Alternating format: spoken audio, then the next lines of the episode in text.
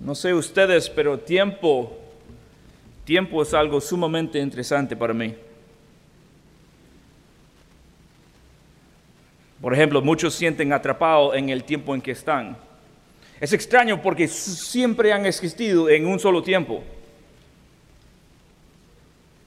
Nadie ha regresado al pasado ni avanzado al futuro, pero sienten atrapados en su momento.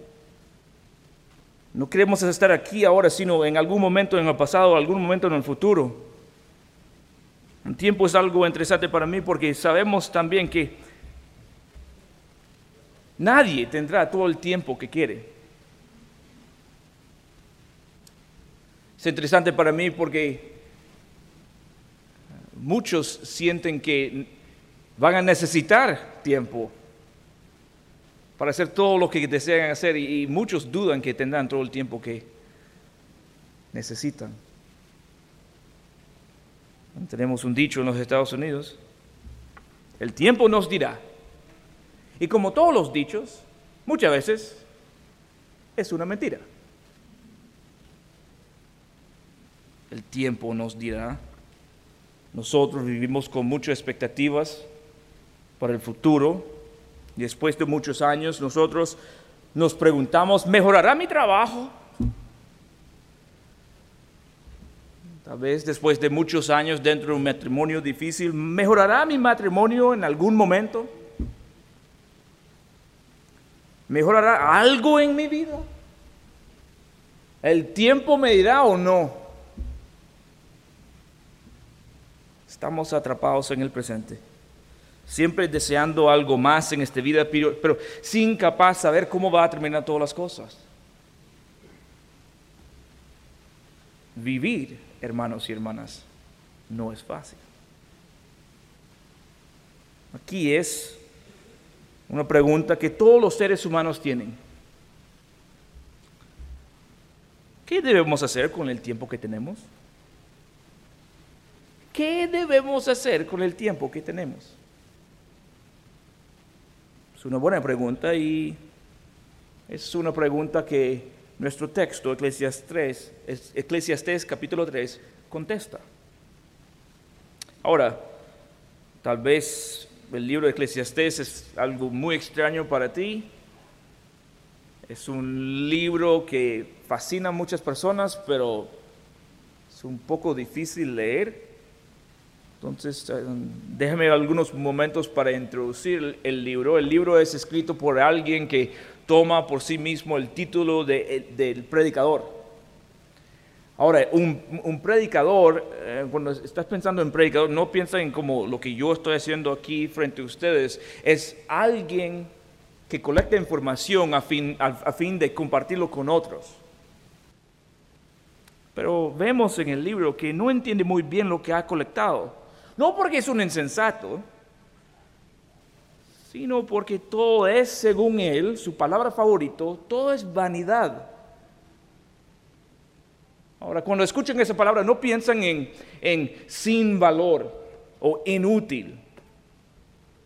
Cuando él usa la palabra vanidad, está comunicando que todo es enigmático, que todo es misterioso, todo parece al mismo tiempo bueno y malo. Parece como todo y nada. Parece como dulce y al mismo tiempo amargo. Así es la vida, ¿no? Hasta los mejores días de tu vida pueden ser mejor. Y los peores días de tu vida pueden ser peor. Y la mayoría de esos días son, eh, más o menos todo el libro gira entre dos puntos completamente distintos. Y gira rápido entre esos puntos. Punto número uno, la vida es muy difícil, muy difícil, muy oscuro y no tiene sentido. Ahora, no tienes que levantar tu mano esta mañana, pero me imagino que alguna gente está viviendo cerca de ese punto. El otro punto es completamente distinto. Es decir, la vida es buenísima, es un gozo, y el sabio vive en cada momento como fue su último momento. De nuevo, por favor, no levanta tu mano aunque te guste. Mira, así soy yo hoy. Felicidades. El predicador gira entre esos dos puntos, diciendo, sí, sí, sí, la vida es así a veces, y a veces es así, pero nunca es igual. En capítulo 1 y 2 de Eclesiastés, el predicador ha determinado que es imposible encontrar nuestro significado en esta vida por medio de las cosas de este mundo. Por ejemplo, el conocimiento lo dejó en dolor. Eh, los placeres lo dejó vacío. La vida recta lo dejó en tristeza. Y el trabajo lo dejó desanimado. ¿Qué aprendió el predicador? Pues sencillamente, en lugar de encontrar significado en las cosas de este mundo, debemos disfrutarles por los que son. Bendiciones. Es cuando no necesitamos las cosas de este mundo que podemos apreciarles por lo que son. Pero si necesitamos estas cosas para encontrar significado en esta vida, nunca será suficiente. Sus hijos nunca serán buenos. Tu trabajo siempre será más o menos horrible. Tu casa siempre será un poco sucio. Tus platos, eh, hoy tal vez bien, pero mañana.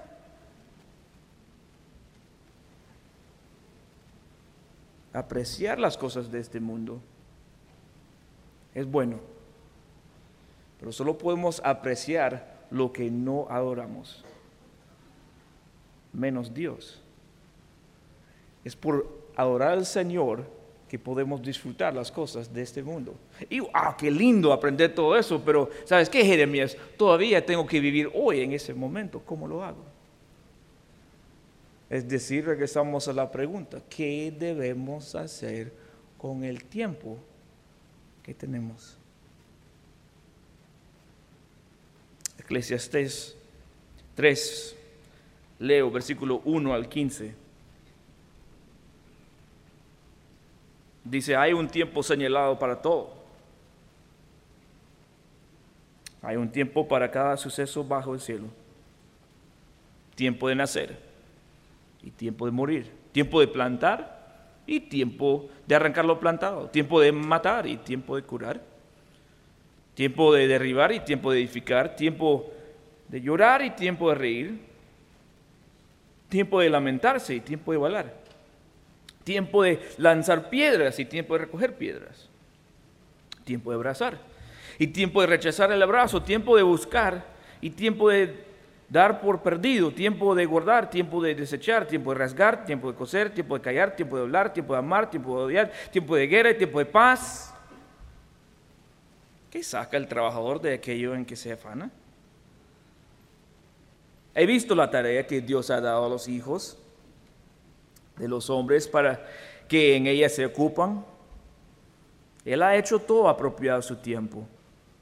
También ha puesto la eternidad en sus corazones. Sin embargo, el hombre no descubre la obra que Dios ha hecho desde el principio hasta el fin. Sé que no hay nada mejor para ellos que regocijarse y hacer bien en su vida. Además, que todo hombre que coma y beba y vea lo bueno todo su trabajo, eso es don de Dios. Sé que todo lo que Dios hace será perpetuo. No hay nada que añadirle, no hay nada que quitarle. Dios ha obrado así para que delante de Él teman los hombres. Lo que es, ya ha sido. Lo que será, ya fue. Dios busca lo que ha pasado. Mi título para este sermón es tiempo, eternidad y el presente. Tres temas sumamente grandes y en 36 minutos vamos a ver si puedo explicar todo eso. Tiempo, eternidad y el presente. He dividido ese pasaje en tres, versículo 1 al 8. Lo he titulado Todo tiene su tiempo.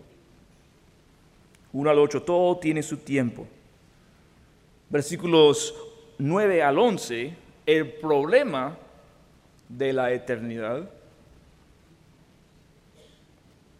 Y 12 al 15, el regalo del presente. Yo quiero convencerles de lo siguiente. Nuestro llamado como seres humanos es vivir fielmente frente a Dios entre el ya y el todavía no. Nuestro llamado como seres humanos es vivir fielmente frente a Dios entre el ya y el todavía no. Edemías, ¿qué significa ese ya todavía no? Buena pregunta.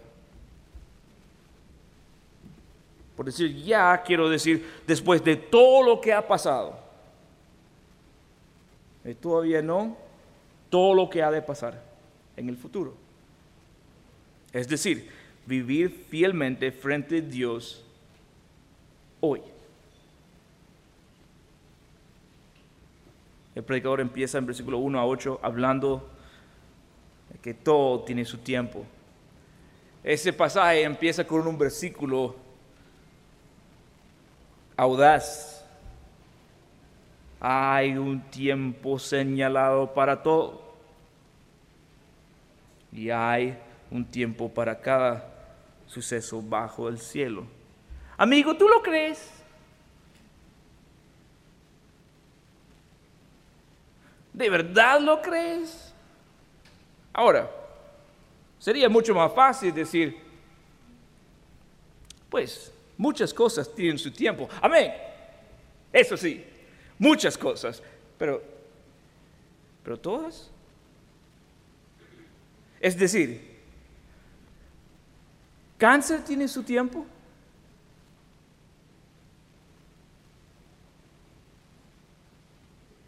pleitos dentro de tu matrimonio, ¿tiene su tiempo? La muerte de un querido hermano o hermana dentro de la iglesia, ¿tiene su tiempo? El predicador quiere estar claro.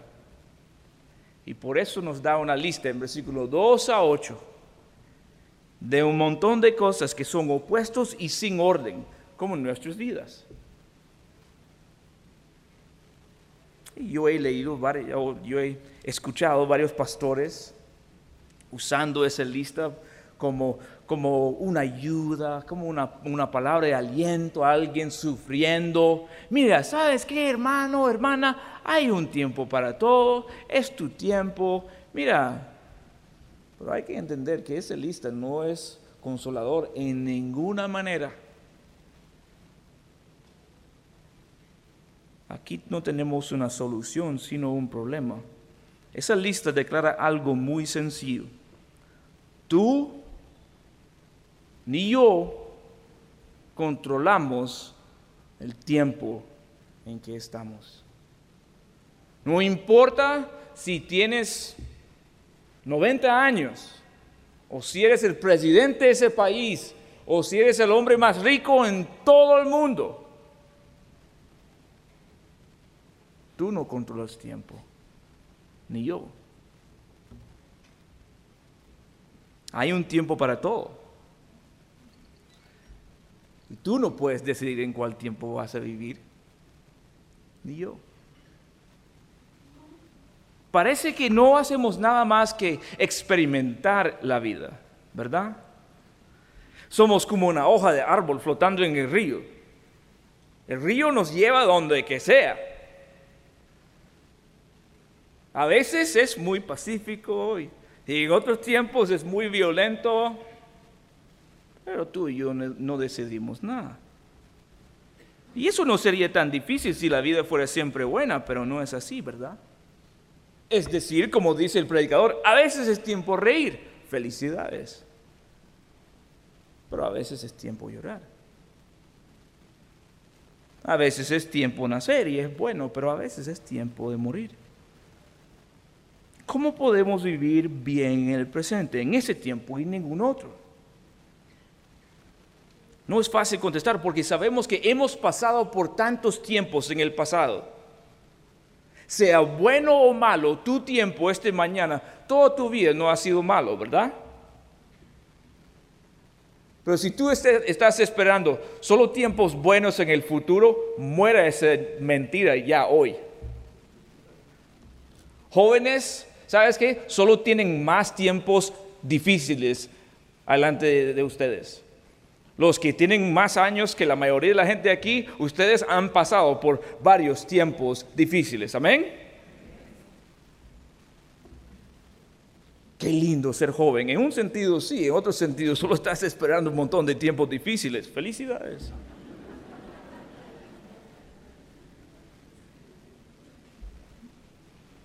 Regresamos a nuestra pregunta original. ¿Qué debemos hacer con el tiempo que tenemos? Hemos visto en los primeros ocho versículos que todo tiene su tiempo. Y en 9 al 12 enfrentamos el problema de la eternidad. El predicador comienza con una pregunta, versículo 9. ¿Qué saca el trabajador de aquello en que se afana? Después de haber visto todos esos tiempos, dice, ¿Qué? ¿Qué sacamos de esta vida? Lo interesante es que cada ser humano siente que hay algo más en esta vida. Es decir, que debemos sacar algo. Hasta los ateos, hasta los incrédulos, más convencidos que esta vida no tiene sentido, no tiene un fin. Hasta ellos no son alegres que la vida es así. Y es interesante que hasta ellos buscan algún tipo de felicidad aquí en la vida. Tal vez tú eres aquí por primera vez o no eres cristiano. En primer lugar, bienvenido, me alegro que estás aquí. Estoy seguro que tú deseas algo en esta vida. Más que todo deseas felicidad como cada ser humano. Mi pregunta es, ¿en qué o en quién vas a encontrar tu felicidad? Hoy, para los cristianos, igual. ¿En qué o en quién vas a encontrar tu felicidad? Y si tu respuesta no es Dios, lo siento mucho porque nunca vas a experimentar la felicidad. Jamás. Por un tiempo, sí. Un día, una semana, tal vez unos 10 años, pero va a llegar el día. No es que Jeremías, sabes que no, ando muy feliz en el momento porque soy soltero, pero un día, mira, habla con las parejas aquí. No, este Jeremías, este, sabes que no ando muy feliz ahora y soy casado, pero la cosa es que cuando llega el primer niño, va a ver, va a ver. Si tu esperanza está en algo aquí en esta vida, jamás. Pero es interesante que todos sienten eh, eh, que, que, sacamos, que destaca nuestro, nuestro deseo de sacar algo de esta vida. No importa quiénes somos. Ahora, si tú deseas saber más sobre el tema de felicidad y cristianismo y tú no eres cristiano, yo voy a estar aquí después. Me gustaría hablar contigo y escuchar. La verdad es que todos seres humanos tienen deseo de ser feliz y saber cómo terminar todo. Y es verdad también que esos seres humanos pueden temer el futuro o pueden esperar el futuro, pero nadie puede conocer el futuro. Nadie. ¿Qué sacamos de esta vida? ¿Cómo va a terminar todo? Nadie puede saber, pero ¿quién tiene la culpa? ¿Quién tiene la culpa? Para esos sentimientos humanos? Pues según el predicador, Dios, versículo 11, Él, Dios ha hecho todo apropiado su tiempo, también ha puesto la eternidad en sus corazones. Hasta ahí bien, wow, mire, Dios ha puesto eternidad en mi corazón, amén. Sigue leyendo. Sin embargo, el hombre no descubre la obra que Dios ha hecho desde el principio hasta el fin. Es decir, que Dios ha sembrado algo en nosotros que nunca jamás podemos realizar. Deseos incapaz de conocer el futuro. Hoy ese Dios malo. Tal vez. Creo que no. Lo que hace ese deseo sin inalcanzables destaca nuestro tamaño. Es decir, el deseo es incapaz de realizarlo, destaca que nosotros somos pequeños y Dios es grande.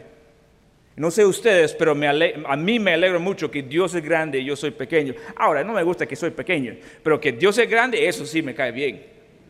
Porque si Dios es como el mismo tamaño que yo, un poco más alto nomás, tal vez lo voy a respetar o algo así, pero adorar, voy a confiar en Él, por favor. Admito que esa realidad, que tenemos deseos de Dios que no pueden ser realizados aquí puede deprimirnos, pero creo que debemos deleitar en esa realidad. Todo depende de tu respuesta a una pregunta muy sencilla. ¿Quién es este Dios que, según versículo 11, ha hecho todo apropiado a su tiempo? ¿Quién es? Déjame declarar quién es. Es el Dios que ha creado todo y que está en control de todo. Es el Dios que eligió su pueblo, que libró su pueblo, que guió su pueblo, que ganó victoria para su pueblo, que les metió dentro de la prometida y después les dio jueces, reyes, profetas. Es el Dios que prometió salvación y lo proveyó en su propio Hijo Jesús. Este es el Dios que ha hecho todo apropiado su tiempo. Y si tú estás aquí preguntando, y es una buena pregunta, bueno Jeremías, pero ¿cómo puedo confiar en Dios? ¿Y cómo puedo confiar en el tiempo de Dios? Buena pregunta. Y creo que encontramos la respuesta en Gálatas capítulo 4, versículo 1 al 5, que dice lo siguiente. Pero también digo, entre tanto que el heredero es niño, en nada difiere del esclavo, aunque es señor de todo, sino que está bajo tutores y curadores hasta el tiempo señalado por el Padre. Así también nosotros, cuando éramos niños, estábamos en esclavitud bajo los rudimentos del mundo, pero cuando vino el cumplimiento del tiempo. Es decir, cuando llegó el tiempo de Dios, Dios envió a su Hijo, nacido de mujer y nacido bajo la ley, para que redimiese a los que estaban bajo la ley a fin de que recibiésemos la adopción de hijos. Amén. Amigos, el tiempo de Dios incluye la plenitud de tiempo para salvar su pueblo y suena bien. Oh, wow, Jeremías, amén, Jeremías. Pero les pregunto, ¿cómo salvó Dios su pueblo? Por medio de su Hijo Jesucristo, Jeremías. Amén. ¿Cómo salvó su pueblo por medio de Jesucristo? Por medio de su... Es que por medio de su muerte en una cruz. Sí, la resurrección y todo eso, pero ah, es verdad, es que Dios salvó su pueblo, les libró de su esclavitud por medio de la muerte de su propio Hijo. Hermanos y hermanas, hay que entender que la muerte de Jesús, según este pasaje, no fue un accidente fue la plenitud del tiempo de Dios. La llegada de su Hijo fue parte del plan eterno de Jesús. Feliz cumpleaños. Feliz Navidad. Es bonito, ¿no? Ver todos esos escenarios con, esos animales y los y los tres sabios, y María, y José, y el bebé Jesús. Cada vez que ves este bebé, debes pensar en tu pecado y en mi pecado y la crucificación de ese mismo bebé, ya hombre. Y cada vez que lo ves pensando en eso, debes decir, sabes que esto es el cumplimiento del tiempo de Dios.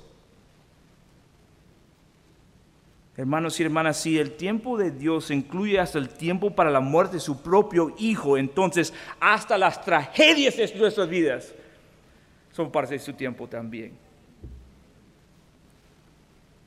Salvación no nos salva de los problemas en esta vida, para nada.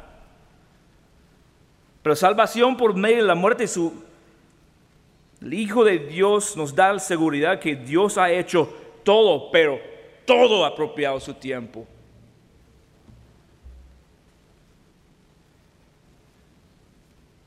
Hasta las peores partes de nuestras vidas no son lejos del poder de Dios y no pueden controlar nuestras vidas. ¿Por qué? Porque el futuro es controlado por el Dios de todo que ha salvado a su pueblo por medio de la muerte de su propio Hijo, que ha resucitado y ahora está reinando sobre todo. Amigos, eso no significa que vamos a entender todo lo que pasa en nuestras vidas. La verdad es que no entendemos casi nada. Y no estoy hablando solamente de las tragedias de nuestra vida, aunque es verdad que pocas veces vamos a entender por qué pasa lo que pasa en la vida. Estoy hablando de los tiempos buenos también. Si tú estás aquí gozoso hasta los dientes diciendo, sí, amén, alabo al Señor, estoy tan feliz de estar aquí. Y te pregunto, ¿por qué? Y si tú dices, es porque soy muy, muy fiel a mi Señor, mentira. Porque estás aquí, estás tan triste. Oh, es que no he leído mucho mi Biblia esta semana. Mentira. Si Dios no te dice el por qué, no vas a saber por qué muchas veces.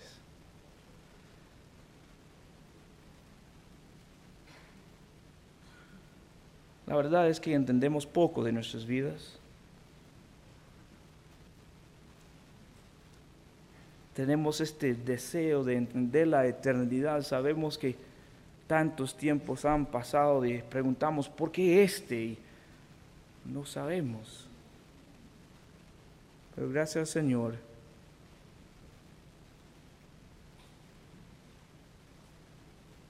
Aunque no entendemos mucho,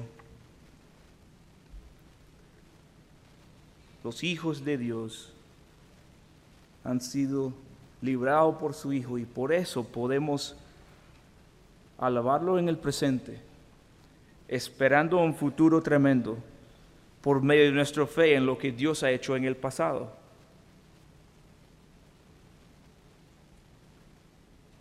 Hermanos y hermanas, todo tiene su tiempo.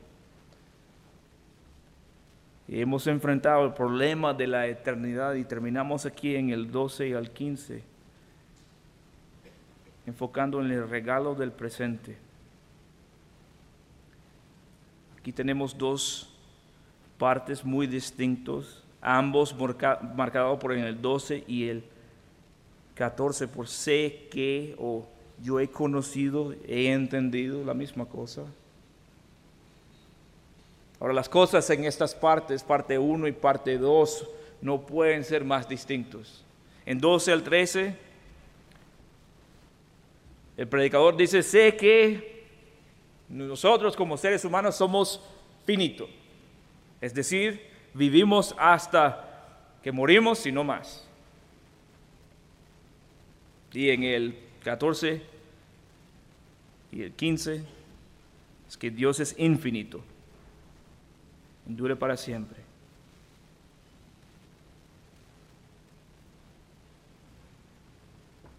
¿Cómo podemos responder a esas realidades que tú eres finito y Dios es infinito? Pues puedes quejar. Es que yo quiero ser infinito. ¿Quién es Dios para ser infinito y todo lo que hace Él infinito, yo finito? Mira, mira qué horrible sería la vida aquí en este mundo si tú eras infinito. Y si tú estás como ofendido, que Jeremia, tú me no conoces, bueno, piensa en tu vecino, si ellos eran infinitos, o si ahora sí.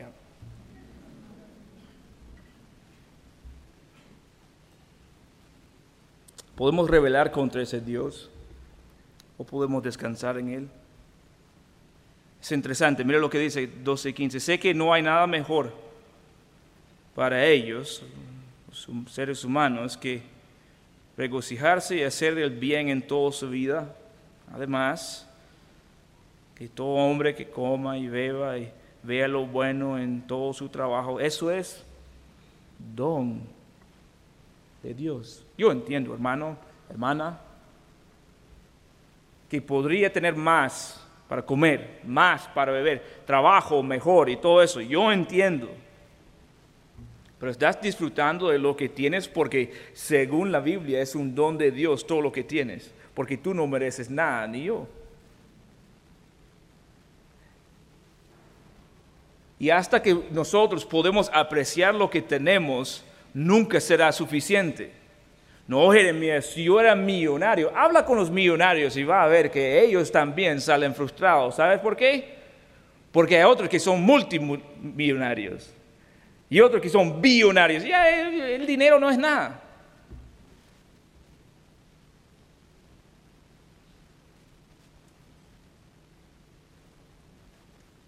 Ellos, los del 12 y 13, que viven así, viven en descanso, viven en paz.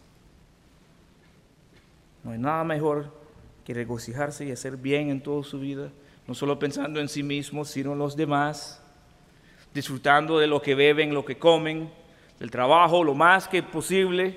Algunos días es más fácil que otros, pero sabes que es un, es un descanso porque sabemos que eso es lo que tenemos y, y un día no tenemos nada porque vamos a morir, pero hoy vivimos, entonces, ¿qué hacemos hoy? Porque somos finitos.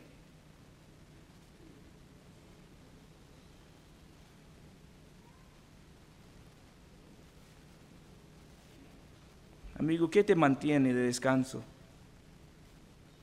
y del hecho de disfrutar la vida?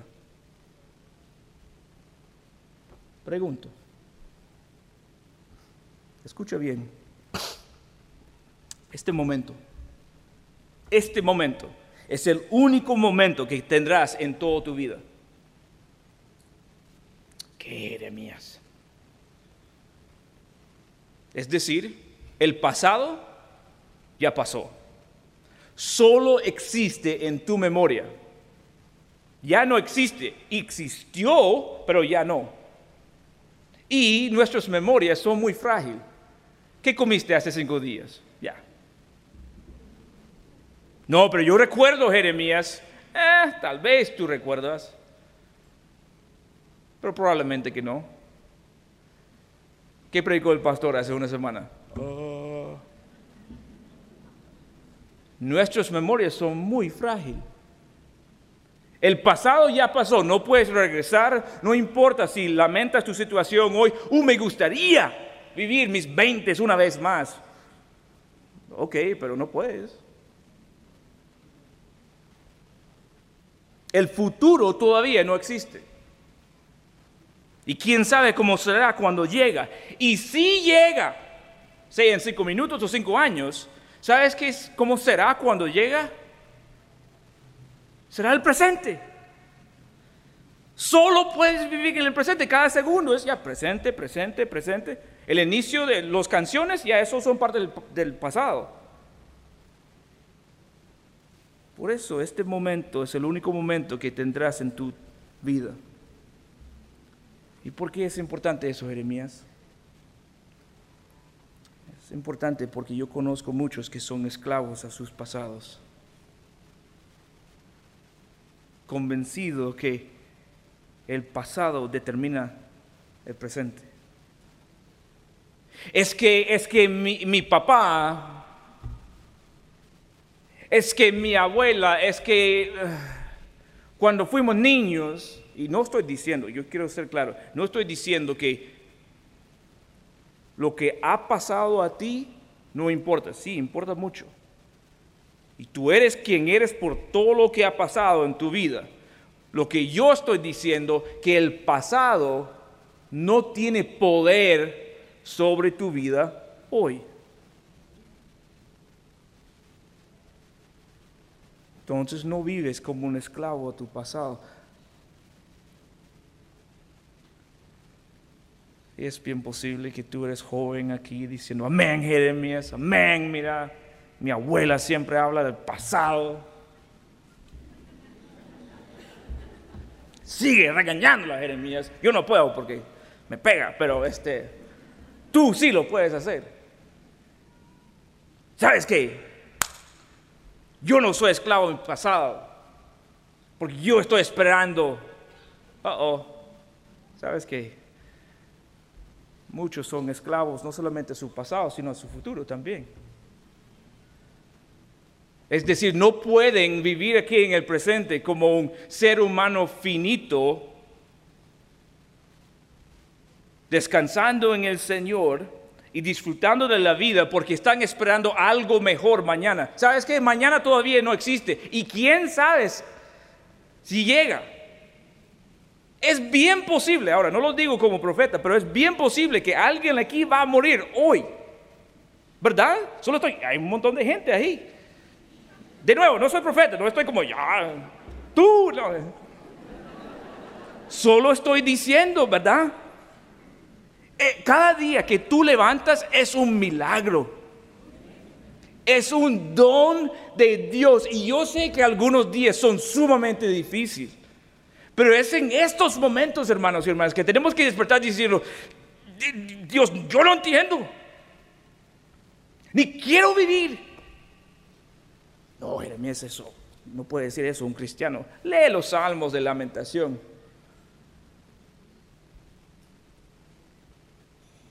Sí, David, entonces ustedes. Hay días que son sumamente difíciles. Pero vivir como un esclavo a tu futuro significa que hoy nunca será suficiente. Y aunque hoy no es el mejor día en tu vida, hoy es el único día que tendrás en toda tu vida.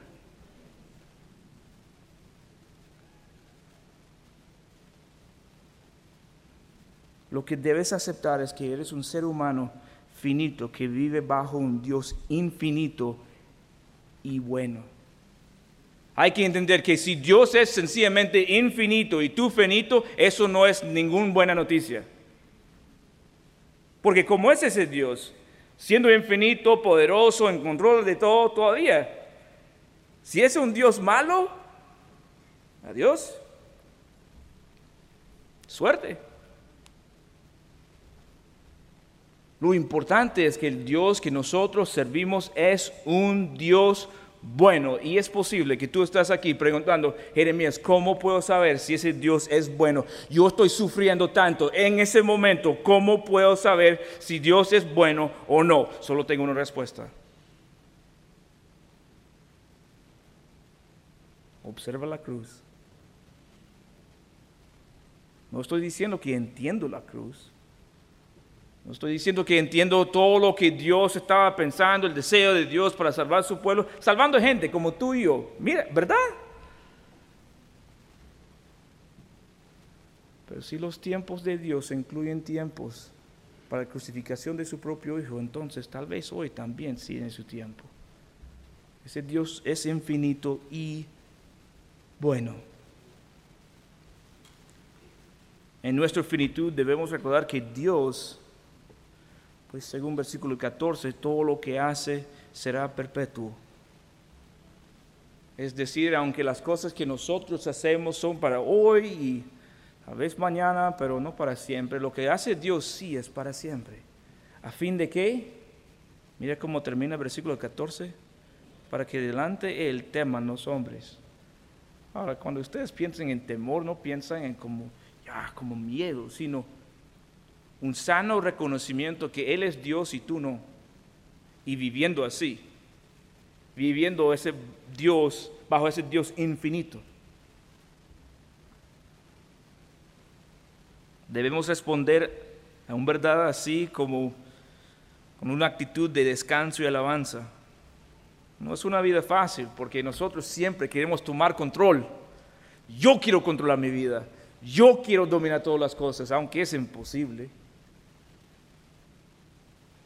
Ese Dios se ha mostrado como infinito a nosotros a fin de que nosotros tememos a Él y decimos, bueno, tú eres Dios, yo no.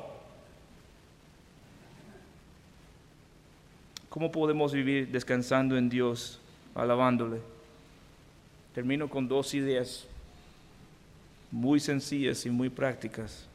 Número uno, recordar el ya. Es decir, recordar todo lo que Dios ha hecho hasta ese momento. ¿Cómo, Jeremías? Escuchar las prédicas de aquí, lee tu Biblia, lee libros de la historia de la iglesia. Muchos me dicen, ¿sabes qué, Jeremías? La iglesia hoy es un desastre. Aquí en El Salvador, uff, está feo la iglesia. Probablemente que sí, es igual en los Estados Unidos. Mira, lee el libro sobre la historia de la iglesia y va a ver que en cada momento de la historia de la iglesia ha sido una pesadilla. Tú y yo estamos aquí, hermanos y hermanas, por la gracia de Dios y nada más. Y la historia de la iglesia, la historia de la Biblia, es un como una gran película de la gracia del Señor, una y otra vez. Y por recordar el ya, todo lo que ha pasado hasta este momento, nos da mucho consuelo sabiendo que en primer lugar, si estamos en tiempos difíciles, no somos los primeros. Los hijos y las hijas de Dios han enfrentado tantas cosas. Dios siempre ha sido bueno. El segundo consejo es recordar el todavía no.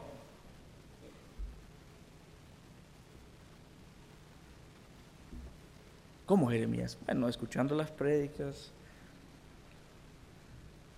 leer la Biblia. ¿Sabes qué?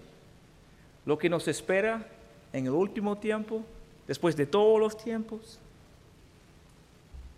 es algo que ni podemos describir en palabras humanas.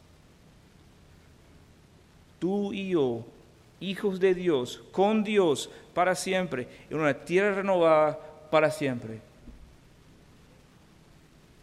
Deben leer y leer y leer y disfrutar y meditar en lo que todavía no ha llegado. Ahora, gracias al Señor, vemos en parte los, como las previstas de, de cómo será tal día. Tú sabes, ¿sí? Mejor pupusa que has comido en toda tu vida.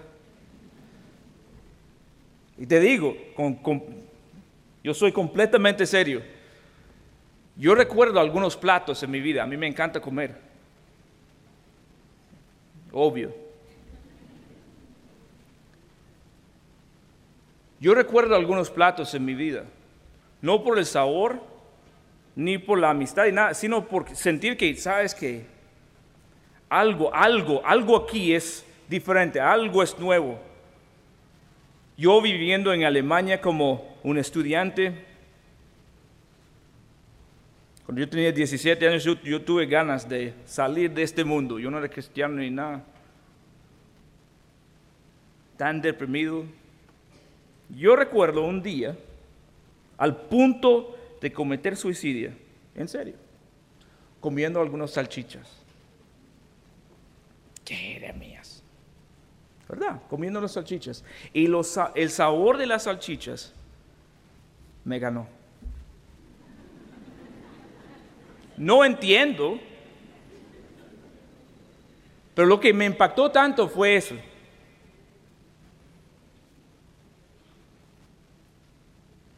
Estaba leyendo mucho de la filosofía. Los filósofos que yo estaba leyendo dijeron que nosotros definimos lo que es bueno y malo aquí en el mundo.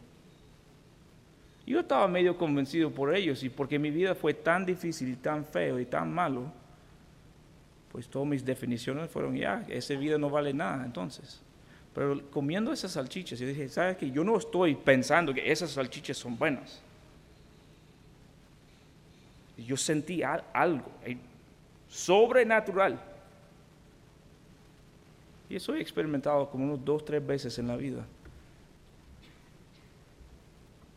Lo he visto también en, grupos sentados con pastores leyendo la palabra. Cuando por primera vez son pastores, ahora sí entiendo cómo cómo debemos leer este texto.